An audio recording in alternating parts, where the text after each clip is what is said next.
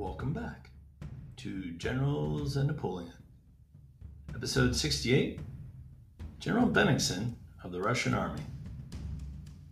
Before we begin, I'd like to remind all of our listeners that if you'd like to support our podcast, please go to patreon.com forward slash generals and Napoleon for bonus ad free content.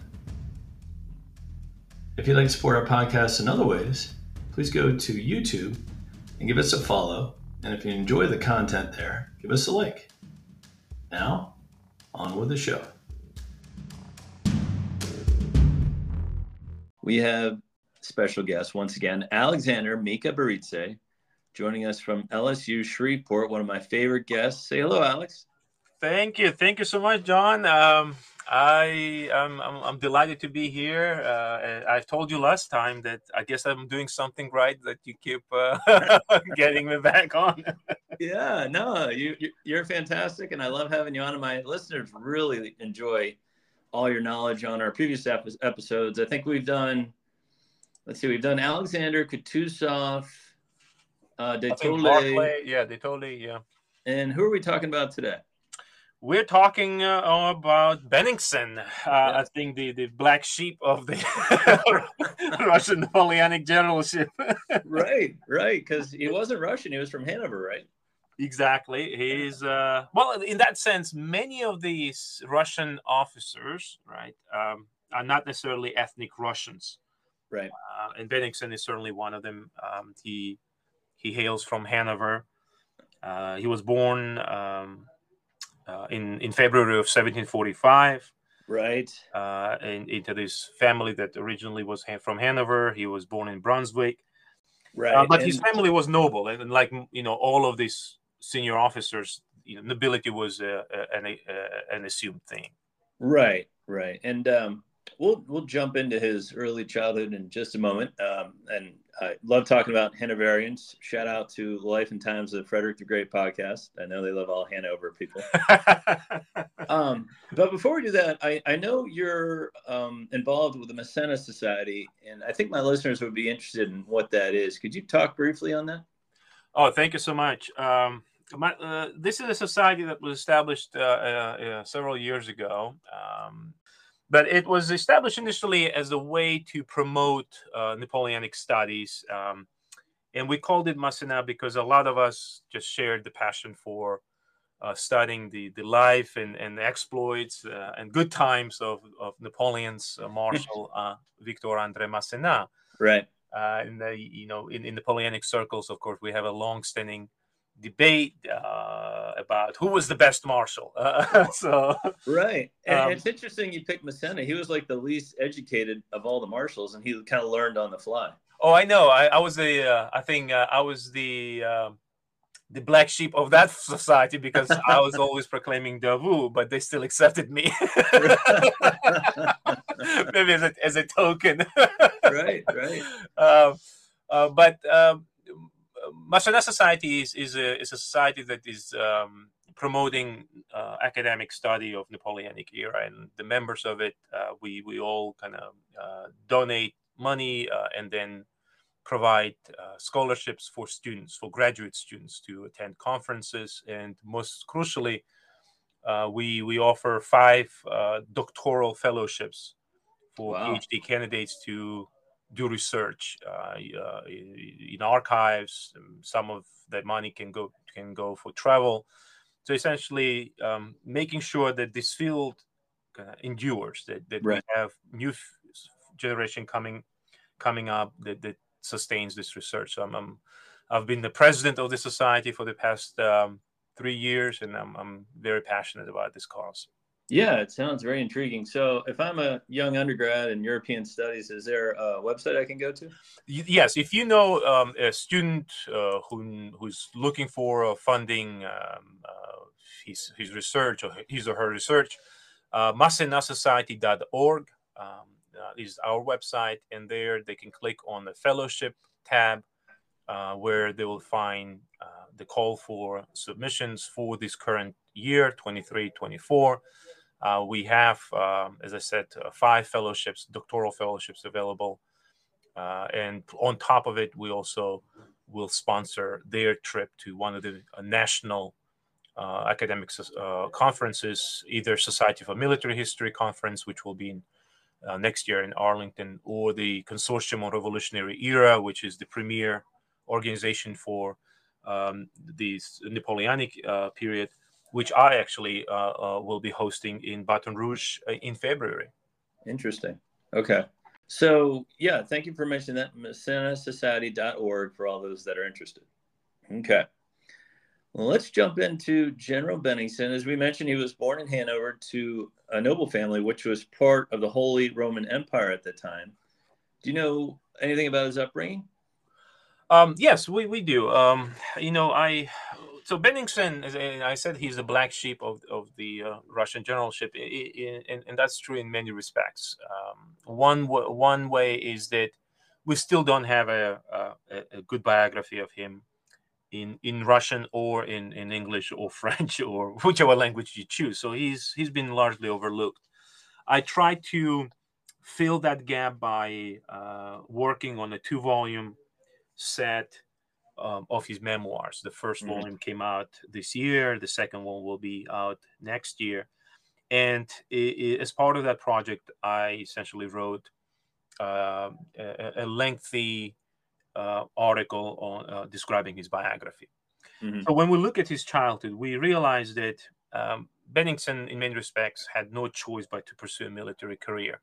Right? Mm-hmm. His, his, father, his grandfather, uh, they were all military men and and himself, um, Bennigsen in 1805 uh, wrote an interesting kind of reminiscence, uh, uh, and in that he has a lovely quote where, where he says that I've been raised at the camp and grew up to the sounds of gunfire.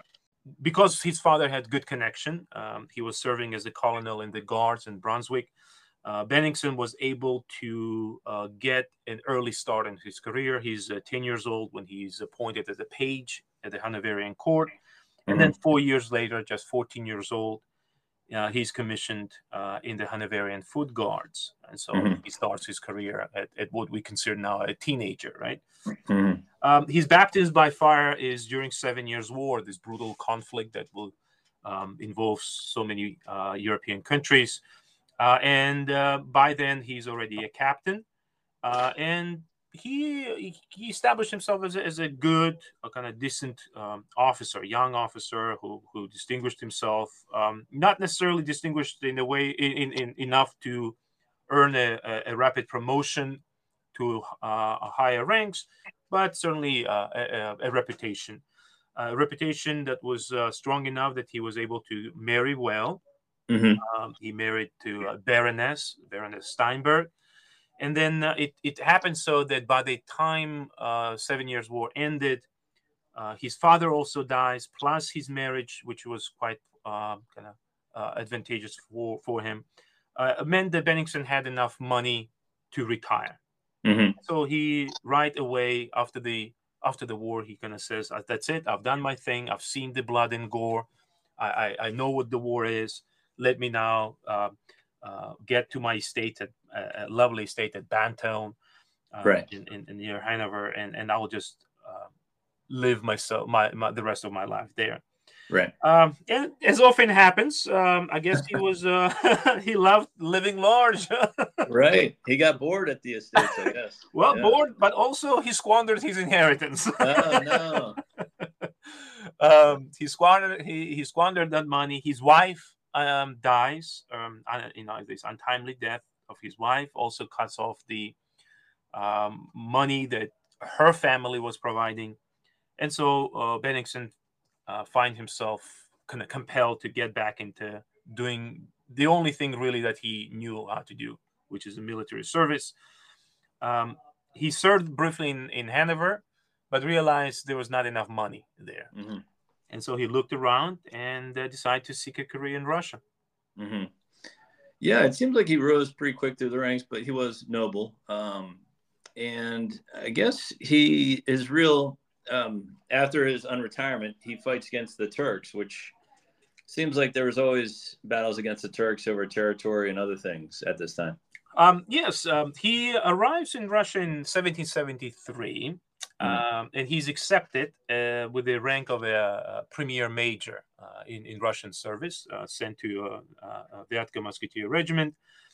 And, but his first service is actually not against the Turks, but rather against the rebellious peasants as part of that great uprising that Emelian Pugachev organized in 1773 74. Mm-hmm. So Benningsen actually uh, uh, f- serves in the east, in the eastern part of uh, Russian Empire, fights Pugachev's troops. As we all know, the, the uprising was brutally crushed. Pugachev was captured, brought uh, to St. Petersburg, and, and quartered. Uh, and it is during this campaign, which, by the way, was uh, led by per, by an individual that we'll be discussing, hopefully, at the next in the next episode the, the famed Russian general Alexander Suvorov. Oh yeah, I know that guy. Yeah, Uh, and Suvorov notices Benningsen during this campaign, and it is his service against the uh, uh, Pugachev that essentially opens the pathway for uh, Benningsen's advancement. And he uh, makes within, just to give you a sense, he comes to uh, Russia in '73, fights for the next year and a half against these peasants, and then he achieves the promotion quickly to uh, uh, a full uh, major and then lieutenant colonel by 79. So within four years, he's already lieutenant colonel. Pretty good. Uh, and um, as it if you know russian service is, is weird in, in the sense that in uh, the listeners in, uh, who who listen to us discuss kutuzov's career know that the officers could be moved from one branch of the military to another so Kutuzov served in the light cavalry, in the light infantry, in regular infantry, in staff officer, right? And mm-hmm. Benningsen kind of starts his career as, a, as an infantry officer, but then in 79, he's actually transferred to the light cavalry.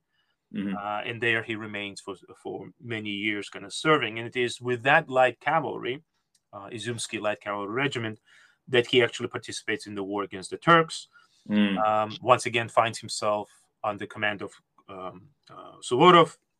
Now this time fighting in in the Crimea, in in the famous siege at Ochakov, uh, and distinguishes himself enough to earn yet another promotion. this time to brigadier general right uh, which is not a not a shabby move since in in about 15 years right uh, since mm-hmm. his arrival he went from a, ma- uh, a major to, to a general um, and, and, and this time, um, uh, the 1787, 1788 period mm-hmm. is also um, kind of a, a, personal, from a personal point of view, Benning, uh, Benningsen endures yet another heartbreak because uh, he married second time after his wife passed away. He married second time. Mm-hmm. Uh, and his wife, she, uh, her, uh, his wife dies in during childbirth.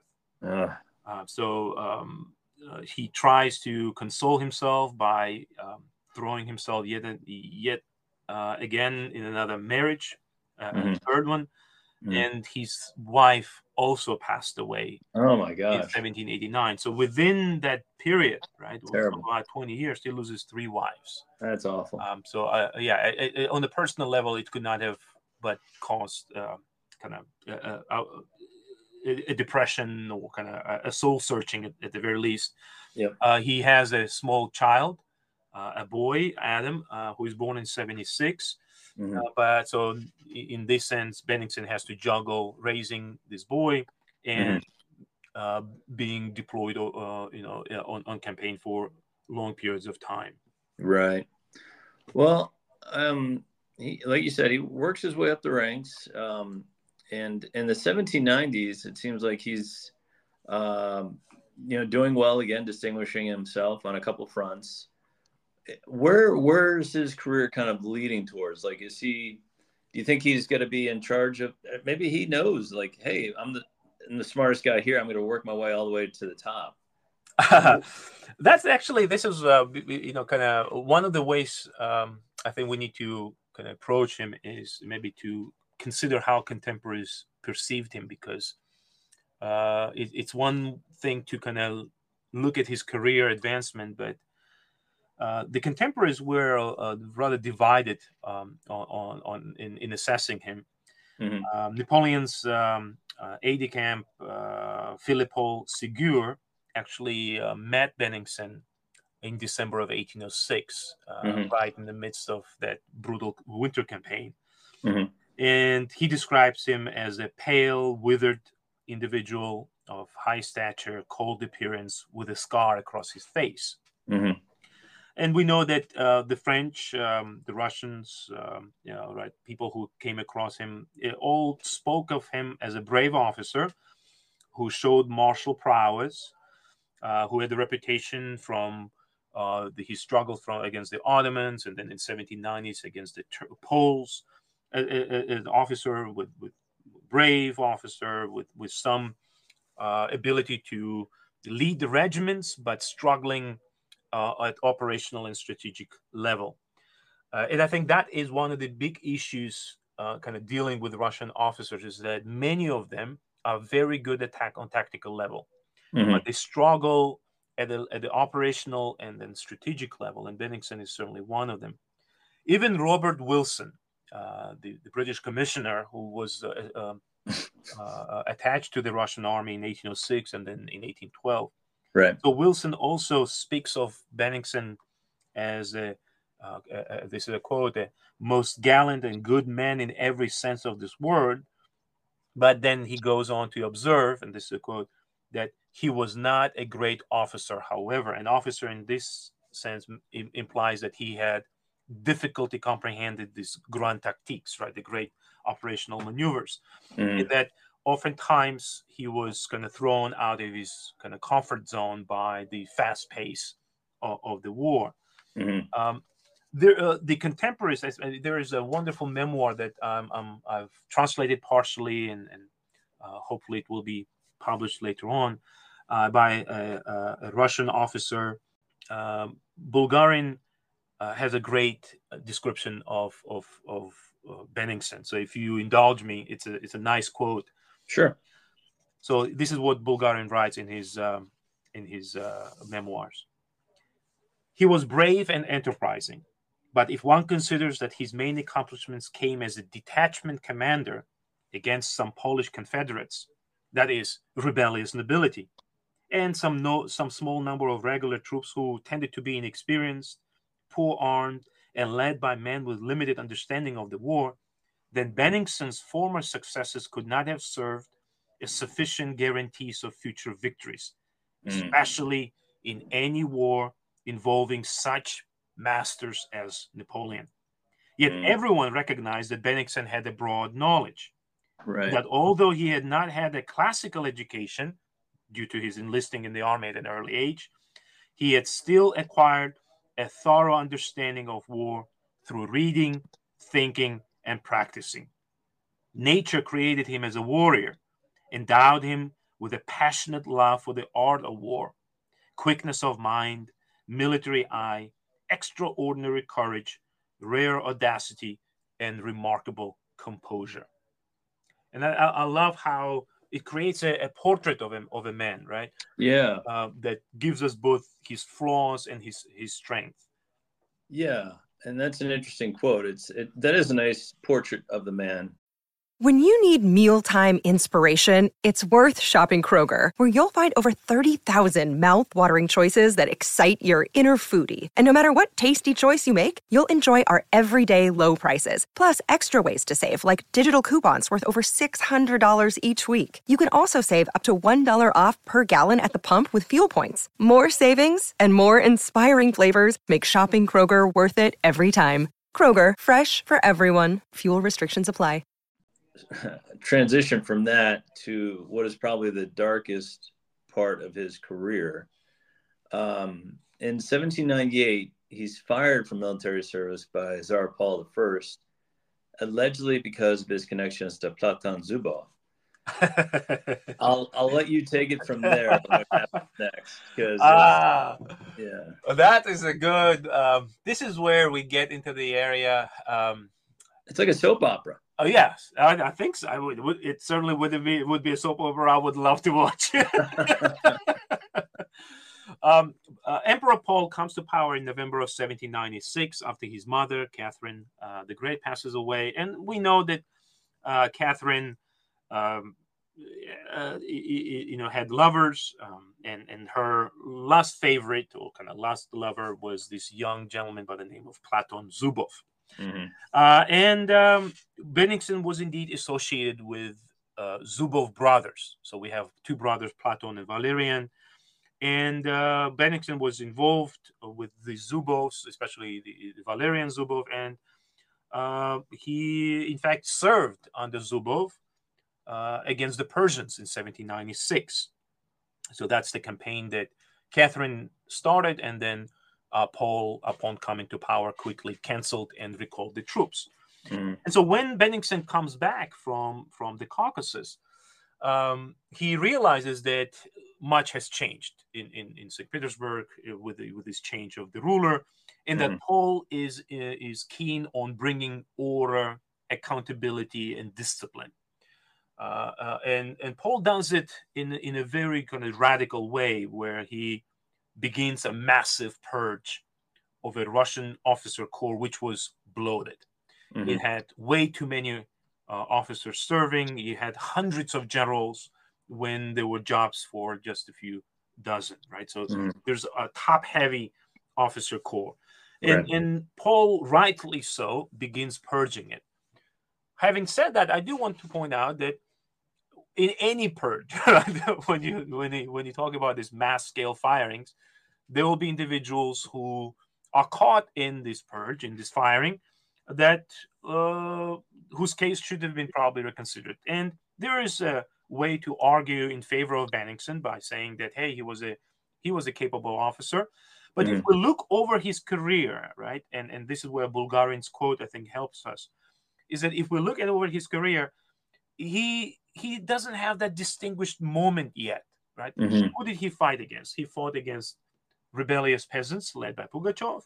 Then he fought briefly against the Turks, and then he fought against what Bulgarin refers to as the Polish rebellious nobility. Mm-hmm. Uh, so there is no no moment where he really shines. Right. And that's why in uh, uh, Paul, essentially in October of 1798, fires him. Mm-hmm because there are many other officers like Bennigsen in, in, in the army, and so he's gone. Uh, mm-hmm. Uh, but of course, from Bennigsen's point of view, I mean, this is his livelihood. I mean, this he came to Russia in search of job, in search of income, right? And all that now is is in jeopardy. Mm-hmm. Um, and so, uh, unsurprisingly, um, two years later, uh, joins a conspiracy against the Tsar, and not just joins, right? But rather he actually um, is is is is is one of the leaders of this conspiracy. Yeah, he's a leading figure in it. Yeah, mm-hmm. and one of the reasons for it is because he has this reputation for audacity and courage. Mm-hmm. Because if you're gonna tr- try to kill a divinely blessed monarch, yeah. you will need a lot of audacity. Yeah, um, you better go 100. percent No, that's right. And so shortly after midnight on March 24, um, 1801, uh, Emperor Paul had a lovely dinner attended by Kutuzov and others. When he retires that night to his bedroom, a group of about 60 officers, led by Zubov brothers, uh, led by uh, the uh, um, chief of police uh, mm-hmm. of St. Petersburg, uh, led by local kind of governor, and by Bennigsen, uh, quietly enter the royal residence. Uh, it's a lovely castle that Paul actually built in order to to be better protected. Mm-hmm. Ironic. Mm-hmm. Interestingly, uh, that night, as they were preparing for this conspiracy, young men who were involved in it are kind of getting jittery and uh, and and concerned. And Bennigsen finds a solution for their uh, for their uh, anxiety. He gives them alcohol, right? Fortifies them with alcohol. Yeah, steel their courage. Uh, that's yeah. right, right. You need that courage, courage, and oftentimes we know what once we consume alcohol, we do some silly things. Yeah. but even then, um, as these officers enter the palace, at, at uh, and they start searching for um, uh, for the emperor, they go into his bedroom and they found it empty. Mm. So imagine that panic yeah. here they are inside the palace. The that's it. The the the, they cross that line, right? They, they cross the Rubicon. They cross, yeah, Rubicon is right. Uh, and and the emperor is nowhere to be found, and so they are standing in this room, all panicking. Some of Mm-hmm. them are already kind of bewailing, crying. They're like, "That's it." The emperor probably realized we were coming, and we will be all arrested and executed for treason. When Benningsen kind of goes around and grabs them by, you know, by the uniform, and shakes them, and he famously says, "The wine has been poured. We all must drink it now. Right? That's Mhm. it. Right? We Yeah. cannot go back." That's a great line. And so they search the room a bit better, and that's when they notice Czar's little feet sticking out behind the curtains hmm in the corner of the room. They dragged the uh, the emperor out, demanded that he sign the document of abdication. He refused, and then we have a scuffle in which Paul is badly beaten. Mm-hmm. Several men overpower him. Some bang his head on the floor, others threw a sash around his neck and strangled him. Mm. What Benningsen did exactly inside that room is, remains to be kind of uh, uh, un- unclear. Yeah. But the fact that he was in the room, right, he was one of the leaders of it, and yet this murder, right, pay, paved the way for Paul's son, Emperor Alexander, to come to power. And despite his role in the conspiracy, Benningsen's career did not suffer under this new emperor. yeah, it's almost This is made better. Like he Mhm. got his job back and, and, and goes through the ranks. Like he rises. Exactly. Mhm. Yeah. Exactly. I mean, the assassination takes place in March, and in July, uh, um, the new emperor appoints Benningsen military governor of Vilna, uh, modern day Vilnius, essentially the governor general or military governor of, Lithuania, and Mhm. then uh, gives him also the position of the inspector of Lithuanian inspection, which uh, was like a division, administrative division of the Russian army. Right. Uh, furthermore, within a year of the assassination, Benningsen is promoted to a full general, and his seniority is backdated uh, to three years earlier. So effectively, uh, uh, Alexander negates the firing, negates all the time that Benningsen lost uh, uh, in in being uh, unemployed. So that is Mhm. to me is a really interesting uh, uh, way for Alexander to navigate this pol- political kind of military labyrinth uh, or in the wake of the assassination of his father. Right, he he uh, exiles some of the leaders who were in conspiracy, but he understands that he needs also men like Benningsen, so he keeps him around. Right. By this time, Napoleon's first consul, uh, 1804, 1805, he's emperor, and he's kind of moving his armies across uh, Europe. You know, he beats the Austrians and Russians in 1805 at uh, Austerlitz, the Prussians in 1806. But the Prussians don't surrender immediately, and Russia is there helping uh, the Prussians. What kind of happens? How does uh, um Bennigsen get command of the army at Pultusk? Um, so in 1805, when the war began, the War of Third Coalition, uh, Russia mobilized several armies Mhm. for for the struggle against N- Napoleon. We usually concentrate on the army of Podolia that Kutuzov commanded, and that's the one that marched all the way to Bavaria and then um, discovered that Austrians were destroyed at Ulm, turned and, and retreated to Olmutz, and then rallied, right, and, and Mm. fought at Austerlitz. Mm. But in addition to that army, uh, Russians prepared um, two other armies, including the so-called Army of the North, of about 50,000 men. Uh, that was commanded by Benningsen. Mm. And that army was supposed to kind of nudge the Prussians out of neutrality. If you read kind of letters that uh, Alexander, Emperor Alexander writes to Benningsen, he essentially says, "Hey, you got to demand from Prussians the right to to pass through their territory, because that will have kind of will will force them to do something. They will either allow us to pass, and therefore you will be able to help us fight against Napoleon, or they will refuse, and then you have." To, uh, he actually gives uh, Benningsen the right to forcibly uh, kind of go through. So essentially, um, Benningsen's task was to bring pressure on on on, on, on Prussians. Mhm. Uh, but that did not happen. Um, uh, kind of Benningsen was unable to join the war uh, because, as we know, um, Alexander went to Berlin, uh, negotiated with Frederick William of, of, Prussia, and the agreement was that they will first offer Napoleon a mediation, Prussian mediation, uh, and, and then if Napoleon refused, then Prussia will join the war and let Bennigsen's army pass through. Mm-hmm. And, and, we know that uh, the, the mediator, the, the Prussian envoy, arrived uh, to Austerlitz uh, the day, essentially the day after the battle. Uh, so by that time, Russian and Austrians are already destroyed, and, and therefore there is not much to mediate. So uh, Bennigsen remains therefore in charge of the army that already been gathered between um, uh, Tauroggen and Grodno, so what is today Lithuania, mm-hmm. and um, he stayed there until 18 late 1806 when the War of the Fourth Coalition began, uh, and uh, uh, Russia was supposed to support Prussians. Mm-hmm. know that the the war started uh, too, you know, really rapidly. The events unfolded at a, at a pace that no one expected.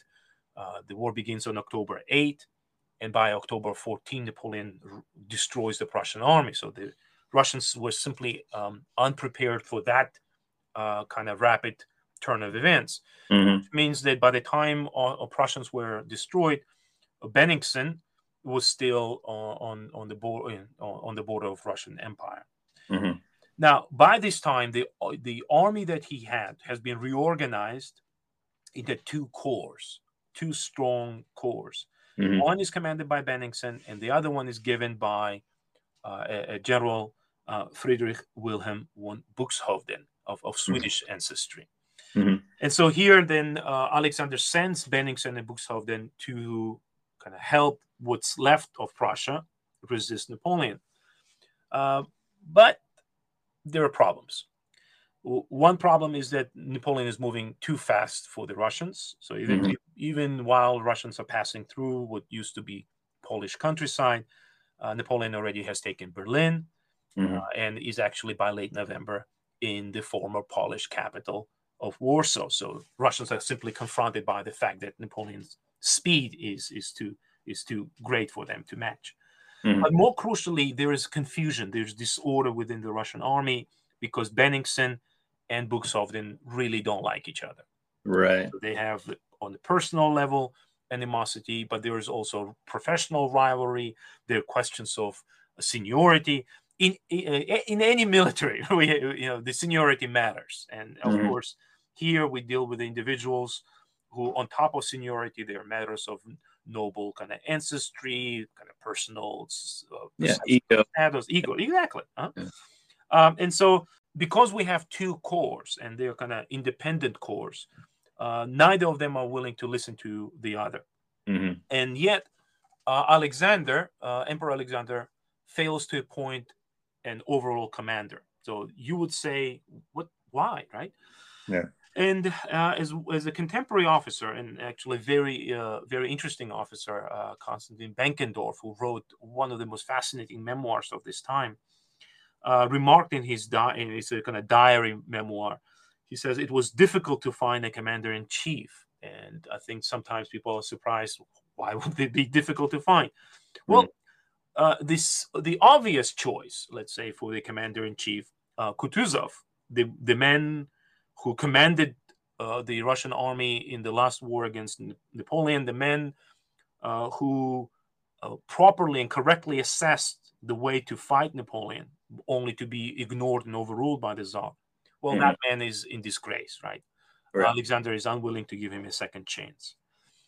Um, if you look at the uh, remaining generals, most of them are um, um, are junior in rank in terms of seniority to Buxhoevden and Bennigsen. Mm-hmm. And so uh, uh, Alexander could have appointed one of them, but he instead chose, and I still struggle to kind of understand why he went with this choice. He instead decided to recall from uh, from uh, retirement uh, Mikhail Kamensky. Right. Kamensky I mean, here we talk about uh, a, a, man who is uh, nearly 70 years old. Past the last time he fought was in Seven Years' War. Yeah. I mean, yeah. much has happened since Seven Years' War. yeah. And, and, and, he's mentally unstable, as we find out later. Exactly. He's he's senile. I mean, yeah. he's in poor health. It's, in fact, if you read his own letters, Kamensky's letters to the Tsar, he writes things like, "This is a quote: I almost completely lost my vision, and and, and I am unable to find any places on the map. I mean, yeah. that in itself should have been a red flag to the czar. Like, right? who am I sending? He can't even read the map. yeah, exactly, exactly. And uh, immediately he realizes that, I mean, this is more that he's uh, signed up for. I mean, the pace yeah. of the war is different. Yeah. The, the challenges, logistical challenges, are at the level that he's unaccustomed to. And remember, he has been in retirement for the past decade, actually right. more than decade. So he's he's yeah. not used to these challenges. Yeah, warfare has changed mm-hmm. absolutely. Mm-hmm. And so he does the best next, the next best thing, and that is he quits. Less than a week after arriving, he quits. Probably a good thing that he did. Uh, uh, the Pultusk battle, and you know, obviously we have Eylau coming up, but they they do all right there. Uh, Marshal Lannes, who's one of Napoleon's best, uh, wins the battle, but it's it's not a a rout of any kind. Um, so uh, you your Francophilia is screaming, my friend. what do you mean he won the battle? he, won the battle. he won the battle. Yeah. Um, Bennigsen right. certainly disagrees with you. Okay. Uh, because Bennigsen claimed both of these battles as, as Russian victories um, because they retained control of the battlefield until they decided to leave, right?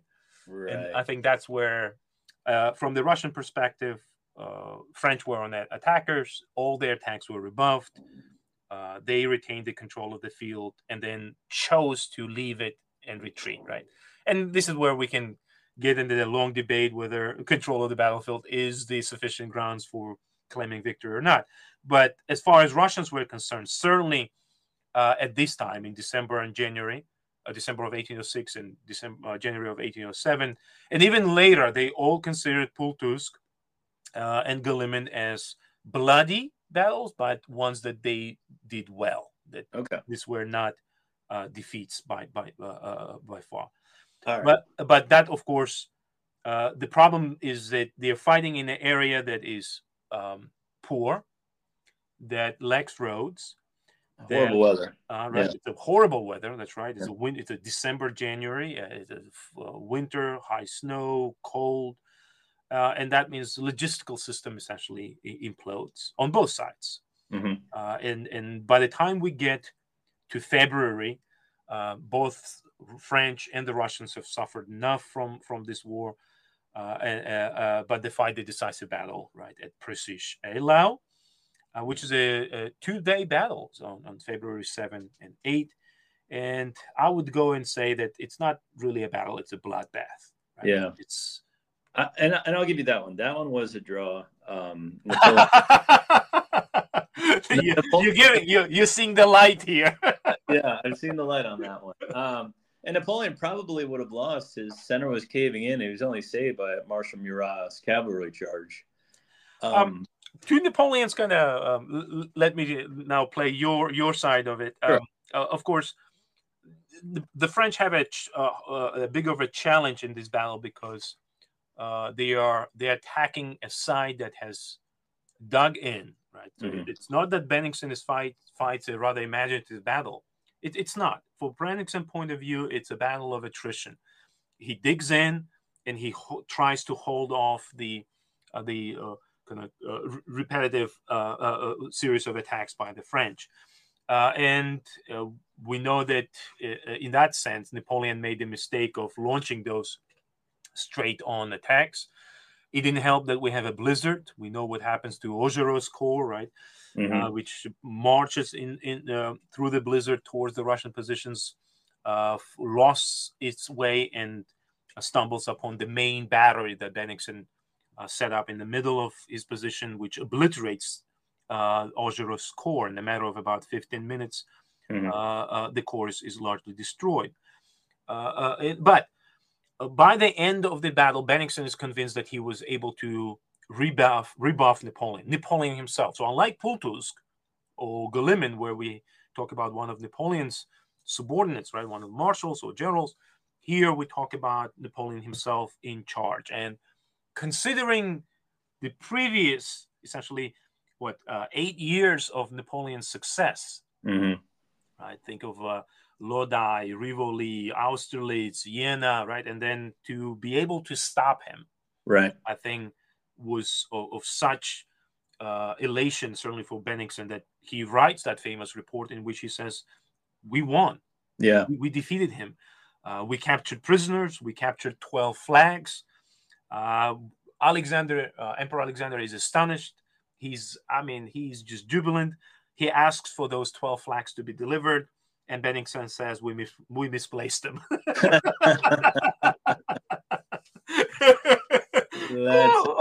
who hasn't done that, John? Yeah. But, but, but, the, but, the, news was still celebrated, right? Uh, yeah, never mind right. that the flags were not never produced. They were like, let's celebrate it anyways. yeah, yeah, and and he's awarded the Order of Saint Andrew, the highest order in the Russian Empire, and things are looking good for Bennigsen um, until a few months later. Well, um, yes, uh, you, you're right, but I do want to point that Eylau is a bloodbath, right? It is, yeah. To borrow sure. from um, Ney, right? He says, yeah. "What a massacre!"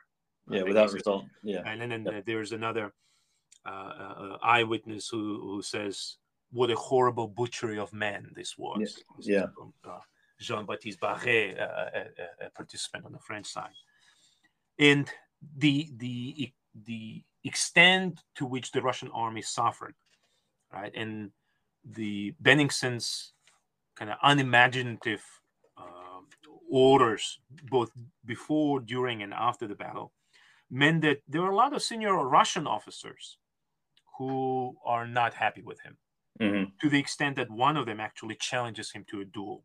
Mm. Um, Robert Wilson, the, the, the man I, I, mentioned a few minutes ago, the British commissioner, actually writes a letter at this time, uh, in uh, three days after the battle.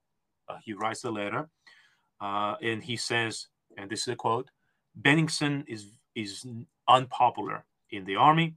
His enemies do not form their opinion from a due appreciation of his qualities, but they are hurried into prejudice by the false feeling that their national glory has been obscured by mm-hmm. this mismanagement that they accuse uh, uh, Bennigsen of." Uh, Bennigsen uh, actually writes a letter to Alexander, tries to respond to these accusations, and he offers to resign his command. Alexander says, "No, no, stay, stay in charge. You know, we, we need you." Uh, mm-hmm. uh, but that the kind of the feeling of the animosity remains, and especially this is true about uh, uh his uh, Bennigsen's relationship with one of the uh, commanders by the name of Osten-Sacken. Mm-hmm. the Osten-Sacken can't stand Bennigsen, and that becomes a, a, an important issue when the campaign uh, resumes in late spring. Right, we know that after Eylau there was a, a, a lull in the campaign, and then uh, in late May, uh, Bennigsen thinks he has a chance to defeat Napoleon's army. He looks at the uh, scout reports and he realizes that Marshal Ney's corps is isolated, or he looks like it, it looks like it's isolated near Gutstadt. Mm-hmm. And so he tries to destroy Ney's corps by this kind of coordinating a multi-column assault on on on Ney. Mm-hmm. And the plan, and I've looked at it many, you know, many times and kind of try to reason. It's not a good plan. And again, this is where we we can kind of hold him responsible. Right. But it's also that uh, some of the column commanders are also responsible for, uh, uh, for not doing their best mm-hmm. to fulfill this plan. Mm-hmm. Um, in fact, one of them, this Osten-Sacken, the guy who you know really disliked Bennigsen, is given a, a, crucial task of leading one of the striking columns, and he arrives too late. So Osten-Sacken claims that he was face he was he was facing logistical challenges, right? Poor road, transports to carry, and all but was it also kind of deliberate way for him to undermine an operation that would result in removal of his rival right? Uh, that my my gut feeling is that maybe but i don't have the clear evidence for it. But in any case this operation at Gutstadt is a failure. Yeah. Ney's corps fights brilliantly organizes this fighting retreat. In fact for those of you who are interested, look at this operation as a good example of what Napoleonic corps system is capable of. Right, and, and Ney was probably one of the best on defense that Napoleon had. That's right. Um, and so he's able to organize fighting retreat, crosses the Passarge River, uh, buys enough time for Napoleon to swing into action. Um, you know, this Bataillon Carré, this massive uh, rest of the army swings by, and Bennigsen now confronted with the fact that he needs to fight Napoleon at the positions that were not necessarily good for him. So mm-hmm. he tries to retreat. So he retreats from Gutstadt to Heilsberg, where they fight a battle uh, on, on June 10. And once again, it's not an imaginative battle. Uh, it's bloodbath, another one. That's right. Bennigsen even digs in deeper than at Eylau. He actually builds uh, a dozen earthworks, kind of small fortifications, uh, that where his troops are holding ground against these repeated attacks by the French. Mm-hmm. Uh, but here, what we realize is that by by the time he's finding Heilsberg, we see the pressure, um, the the physical toll of the campaign, uh, really exhausting Bennigsen, and we know that he's suffering from kidney uh, problems. Um, he probably hasn't slept in days, right? And all that does affect him. Uh, and the reason I'm mentioning this is because in um, uh, when we get right, Gutstadt is oh sorry, Heilsberg is forward on June 10. They retreat from Gutstadt, uh, sorry, Heilsberg towards uh, a small town called Friedland. Friedland. Yeah. When they get to Friedland, Bennigsen is utterly exhausted, and so he right. wants to rest.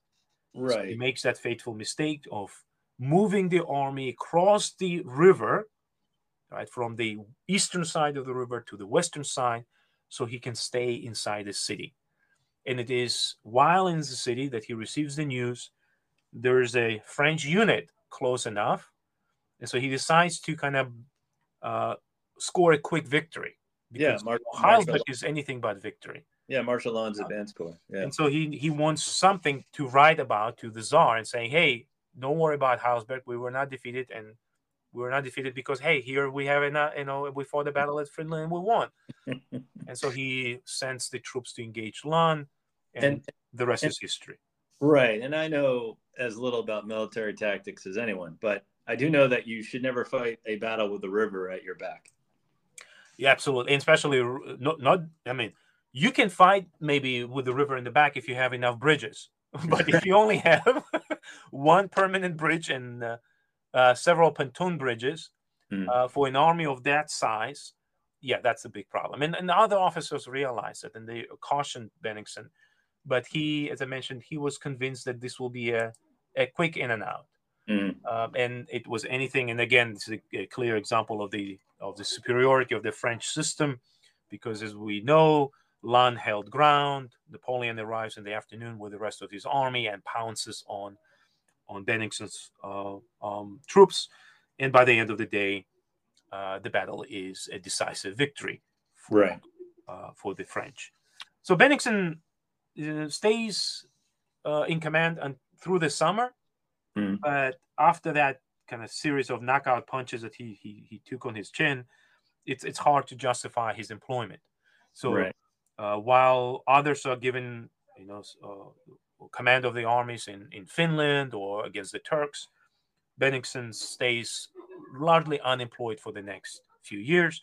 But that, uh, from a from a historian's point of view, that is a great advantage, because from 1807 to 1812, while at his home, while recovering from the physical exhaustion and all, all the impact of the career of, of this campaign, uh, Bennigsen was determined to explain his decisions, mm-hmm. wanted to explain his side of the story, and he therefore he wrote a series of long letters to his best friend, General mm-hmm. Alexander von Fock. And in those letters, he kind of gives his vision, his view, his side. And those letters effectively form um, a memoir of this campaign, which fortunately for your readers, I've translated and it's now available in English. and I, and I, was looking at that. The memoirs are are they like General Mac, or Marshal MacDonald's, where they're kind of inflating his importance and beautifying the facts, or you think they're pretty accurate? I think um, there is. I mean, there are all these memoirs, and certainly in Bennigsen's case, are self-serving, right? They're mm-hmm. trying to explain in a in a good way, in the best way possible, the decisions they made. Mm-hmm. So yes, that we should always bear in mind that all of this is self-serving. But what I like about his memoirs is, is kind of two things. One is he tries to rationalize his decision making, and I think it's an important way of kind of getting a, a, an insight into how a commander makes decisions. Mm-hmm. But the second important thing is that uh, we know that during this campaign, uh, Russians captured a lot of French correspondents, and especially Marshal Ney's corps was usually the, the victim of it. Mm-hmm. And Bennigsen incorporates dozens of Ney's letters and, and, letters he receives from Napoleon and Berthier oh, his memoir. So this yeah. is another way to look at his the source is that it's not just Bennigsen's vision of view of the side of it, but it's also the French side through captured correspondence. Right. That's interesting. Okay. Well, we'll we'll come back to those memoirs in a bit on his legacy. Um, as you said, he's somewhat retiring, recovering until 1812, uh, where Napoleon uh, famously invades Russia. He's present at the huge battle of Borodino outside of Moscow. And then after the French capture Moscow, he's involved uh, with defeating Murat at the engagement of Tarutino. I do want to talk about his quarrel with Kutuzov, who was the commander in chief. Do you want to touch base on that? Oh, yes. Um, so Bennigsen is unemployed when the war begins. Mm-hmm. So, and, actually, uh, on that night, when the French crossed the river and invaded uh, Russia, Bennigsen was hosting this remarkable ball, this, this uh, kind of great dinner at his uh, lovely estate on the outskirts of Vilna. In fact, in the state that one contemporary um, described as the small Versailles. and it is uh, there while celebrating that the news arrive that the war has started. Right. And yet Bennigsen is unemployed. It is only later when the Russians are already at Smolensk where that Alexander decides to kind of shake up the leadership, mm-hmm. right? and he appoints my guy, uh, General Kutuzov, as the commander in chief of all Russian armies. So right. not just the two armies that are at Smolensk, but all Russian armies, and then sends Bennigsen as the, his chief of staff. Here, the relationship between these two men is, is fascinating. On one hand, they've known each other for many, many, many years. Right. right. They've served together against the Turks. So they've known each other for better part of 30 plus years. Uh, they know each other, uh, kind of, they spend time with uh, with each other's families. Mm-hmm. I've looked at the uh, Kutuzov's uh, kind of letters to his wife, his wife's uh, letters back, and it, it's clear that uh, they enjoyed his company. but then, when the war in, begins in 1812 and Bennigsen arrives, they disagree on the strategy. Mm-hmm. Right? Bennigsen wanted to a more forceful confrontation, kind of stand the ground and fight. And Kutuzov was more methodical. I mean, this is all through his entire career. He always talked about the need for uh, a kind of co- co- contemplation, for need for a, a rational assessment, mm-hmm. uh, and uh, Kutuzov wanted this prolonged war of attrition. Right.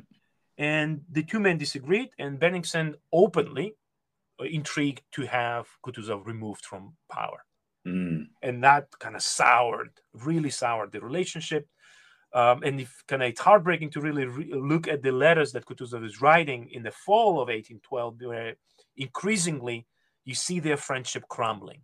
Mm-hmm. And, and Kutuzov increasingly looks at Bennigsen not as a friend and kind of uh, a professional rival, but now as an enemy. Right. And so in in uh, in late fall, Kutuzov simply removes him from power, sends him uh, uh, uh packing from the army. Mm. Uh, and so that's where kind of the, the, the two men uh, part their ways. Bennigsen will make a comeback in December of 1812 when Kutuzov actually wins the war, brings the army to the border. Right. They're celebrating in Vilna, and Kutuzov realizes that Tsar wants to take all the credit. Uh, the Tsar comes to Vilnius, yeah. uh, sidelines Kutuzov and replaces all of his men with men of his choosing, and one of these men is Bennigsen. Right now, course, uh, Kutuzov then let, you know dies soon enough. You know, right. gets sick, and and and the, the relationship was never healed. Yeah, that's unfortunate after all those years. Um, but Bennigsen's recalled and placed at the head of an army and participates in the battles of Bautzen and Lutzen during the German War of Liberation. Uh, those don't go very well. Um, no, but notice what is the army that Bennigsen is given, and I think this is where that the quote that I used from Bulgarin, right, in terms of kind of limitations that Bennigsen had, is mm-hmm. worth kind of bearing in mind that Bennigsen is given the army that is kind of reserve army. Mm-hmm. So it is not the army that Barclay de Tolly is given. It's not the army that Blucher is right leading. Bennigsen is kept in the second tier. Mm-hmm. Um, it, it, it is it's his memory of uh, his underperformance in 1806, 1807. Uh, uh, let me quote um, Alexander Langeron, a really capable general yes. who serves with Bennigsen in 1813. And so Langeron and he, you know, uh, his memoirs are available in French. So I, I encourage uh, your listeners to read them.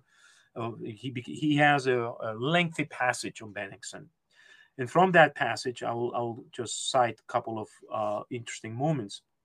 Langeron thought that Bennigsen was quote an excellent general, but weak when in charge, for he knew nothing of how to make himself obeyed or how to repress intrigues that were taking place inside the headquarters. Mm-hmm. And so here again, Bennigsen is confronted with you know uh, challenges, challenges of conducting a war, of dealing with the officers who are increasingly uh, kind of critical of him, um, and um, therefore he's kept in uh, kind of more on on on on the second on the second line. Mm-hmm. Um, so he, we can't say that 1813 is uh, is a great uh, campaign for him. Mm-hmm. Look what he's kind of the hallmark of this campaign is that the fact that he served uh, at Hamburg, isn't it? Yeah, and, and, Leipzig too. He was there as well. Mm-hmm. Um, but yeah, the siege of Hamburg. Let's touch on that um, briefly. Uh, Napoleon's pulling back, but he wants to have strongholds uh, throughout Europe. When I guess he thinks he's going to defeat the Allied army, so he can go back to Hamburg, which he leaves under Marshal Davout, who's probably if not the best, one of the best, but the best marshals that he has. And this turns into a year long siege uh, that Bennigsen is up against one of the best. Um, do you think that's? I guess it's not a. It's a victory overall, but do you think it, it was a setback for Bennigsen that he didn't capture it sooner? Um, yes. Yeah, I mean, uh, holds it even after Napoleon's downfall. He, he refuses to let go. Exactly. so it's not that Bennigsen necessarily defeated him, right? yeah.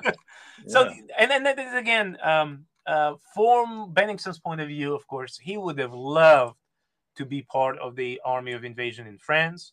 He would have loved to be part of the you know force that was fighting on the plains of Champagne, uh, you know, taking Paris, and all those generals were raking in right the rewards and promotions right. and orders. And here he is stuck in Hamburg on this prolonged siege where he's not making any headway. So by the end of it, I, I think he's he's quite chagrined. He's quite yeah. saddened.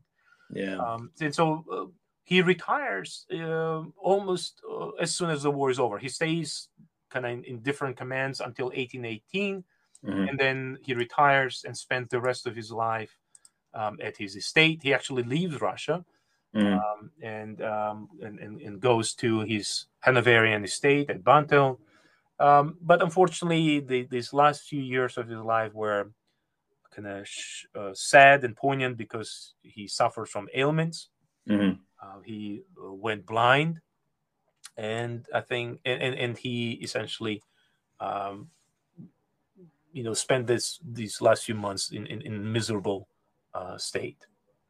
Yeah, yeah, and he passes in um, looks like 1826, eight years after he really retired. What do you think the legacy is? Because like I just did a Twitter poll to see who who everyone thought the best commander of the Rush in the Russian army was during the Napoleonic times. He's he's up there, but I don't. Is he the best, or what do you think his legacy is? Um, his legacy is that um, I think he had the misfortune of facing Napoleon. Right? If he had uh, fought in in a different campaign, uh, maybe against the uh, Ottomans, where he is actually commanding an army, or if, like Kutuzov did, like Ben Bagration did, like Suvorov did, mm-hmm. I think his uh, reputation would have been far bigger than it is. Mm-hmm. But the the great kind of moment of his career is, of course, 1806, 1807. Mm-hmm. And there, on one hand, he performs well. Right, he's not crushed like Prussians are in 1806. He's not crushed like Austrians are in uh, at, at Marengo or at, at. uh, or at Austerlitz. Yeah. But it is that you know Eylau is the bloodbath, and there's not much to show from a commander's point of view, right? There's no not much ingenuity shown there, and of course the catastrophic mistake he makes at Friedland um, costs Russian army thousands of casualties. Mm-hmm. This is where I look at him more as a middle of the way kind of guy, right? Mm-hmm. Capable mm-hmm. on the tactical level.